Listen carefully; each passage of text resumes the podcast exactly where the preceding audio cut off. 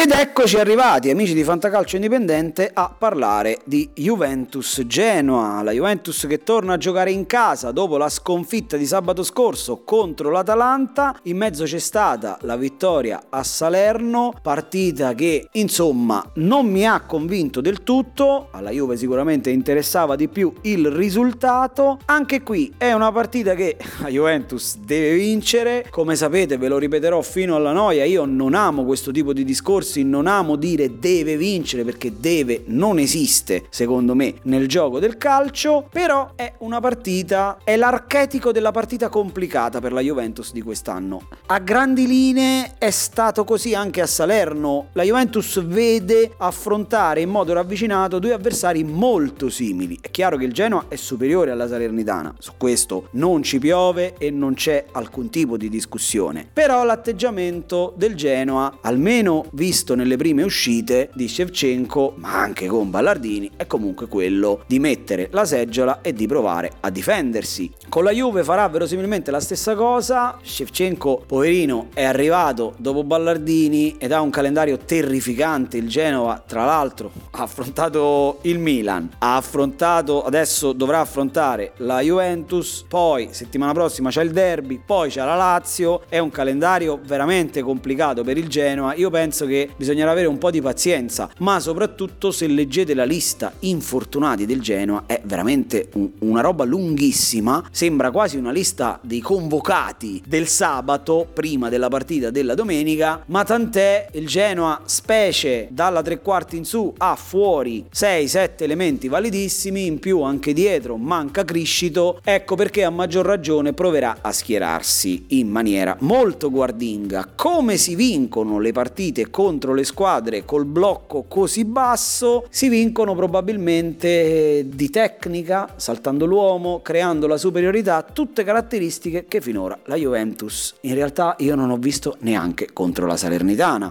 Alla fine naturalmente ha vinto, sono arrivati i tre punti, però cosa dire ragazzi, la partita si è sbloccata con un tiro da fuori di, di Bala, una prodezza, tra l'altro una roba meravigliosa, se vedete il replay da dietro scivolando la caviglia ruota in maniera quasi poetica, un gol veramente veramente bello. Poi in mezzo c'è stato il palo di Ranieri che io non so cosa sarebbe successo se quella palla fosse entrata. Poi sì, il 2-0 di Morata, però c'è stata una fase della partita in cui era la Salernitana ad avere il pallino del gioco ed è una cosa che io trovo veramente veramente preoccupante per la Juventus. In questa partita non ci sarà ovviamente Chiesa che è uno dei tre, gli altri due sono di Bala e Quadrado, in grado di poter fare la differenza là davanti avanti, la Juventus deve dare un segnale. Ora è in atto questa sorta di mini rivoluzione in cui si cerca di cambiare modulo. Io ho la mia personalissima idea, che naturalmente è confinata nella mente di uno che non è un allenatore, che è un povero scemo che registra un podcast. Però io non vedo soluzioni diverse dal 4-3-3 con, tra l'altro, Di Bala, falso 9, punta, chiamatelo come volete, però a mio modo di vedere è già di per sé un delitto dare 4 40 metri di campo da coprire a Dybala, nella Juventus di questa stagione da delitto diventa follia totale perché secondo me metterlo più vicino alla porta, mettere i migliori più vicini alla porta forse gioverebbe alla Juventus, ma questo poi sono situazioni che gestirà Allegri che si è autodefinito un marinaio che ha definito questa rincorsa della Juventus a cosa non si sa divertente. Vedremo cosa accadrà in questa partita. Io mi aspetto poca roba. Se dovessi darvi un consiglio, schierate i portieri perché dubito che finisca in goleada da un lato e dall'altro.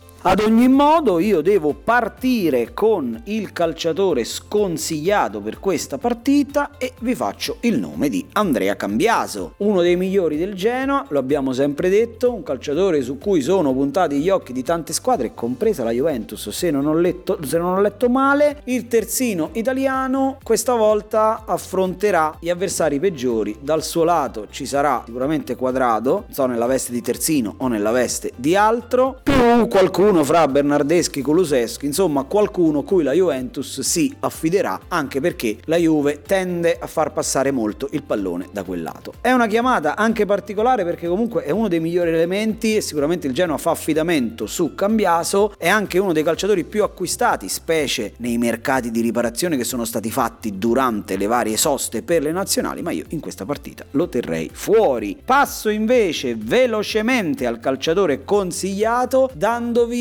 il nome del calciatore più bestemmiato, credo, da parte dei tifosi della Juventus e sto parlando di Adrien Rabiot. Ok ragazzi, è una mezza follia, è un calciatore palesemente fuori forma, è un calciatore che palesemente non ha trovato ancora la propria dimensione, mm, di certo non è aiutato dall'allenatore che lo mette ogni domenica in una posizione diversa, però la mia speranza di vedere un 4-3-3 con Rabiot mezzala nel suo ruolo naturale per capire se è un calciatore da tenere o un calciatore da dare via potrebbe essere una soluzione che dà anche più equilibrio alla squadra. Fra l'altro Rabiot nelle partite, specie l'anno scorso, in cui è stato impiegato nel suo ruolo, nonostante non abbia mai impressionato, però ha fatto le migliori cose, compreso anche qualche gol. In questa partita dove, come detto, ci sarà una squadra che mette la seggiola e l'altra con l'obbligo portare a casa tre punti, potrebbe dire la sua una mezzala di inserimento dotata di un buon tiro da fuori come Adrien Rabiot. Chi ce l'ha lo metta.